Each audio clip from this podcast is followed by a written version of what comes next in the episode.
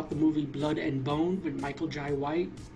And if you're a fan of domestic martial arts movies back in the days, like Don the Dragon Wilson stuff or Cynthia Rothrock movies, this movie will bring it back because my, the martial arts in this movie is fucking awesome.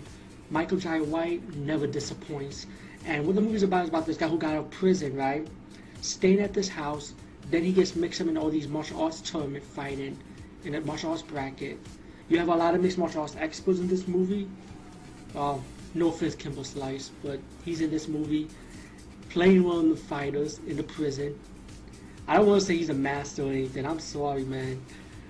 But um, Ernest Cat Miller's in this, Bob Sapp, you know, and um, also Warlock is in this movie, aka Julian Sands. He's in this movie, but not not as a bigger role.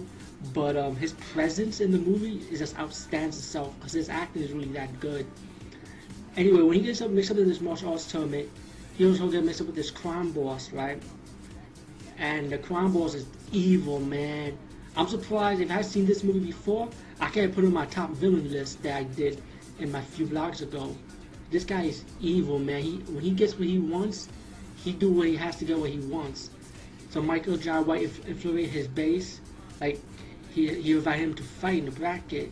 So he just goes in, in his house, you know, just hangs out, you know. But but he he went to his house for a reason. But I don't want to ruin that because I would ruin the whole movie for what reason he did. But all in all, while he going through this martial arts tournament, the crime boss bid like a five million dollar fight for him to enter. Michael Jai White refused, so the crime boss trying to take out all the people that he cares about. Let's just say his plans backfire, and the last tournament, in the last part of the fight, Michael Jai White start kicking this kicking this guy's ass. Not only that, he fights also a good kung fu fighter in this movie also, which is really cool, man. So anyway, um, yeah, I'm trying not to ruin it, but I can tell you one thing: just rent this movie and own it if you want to.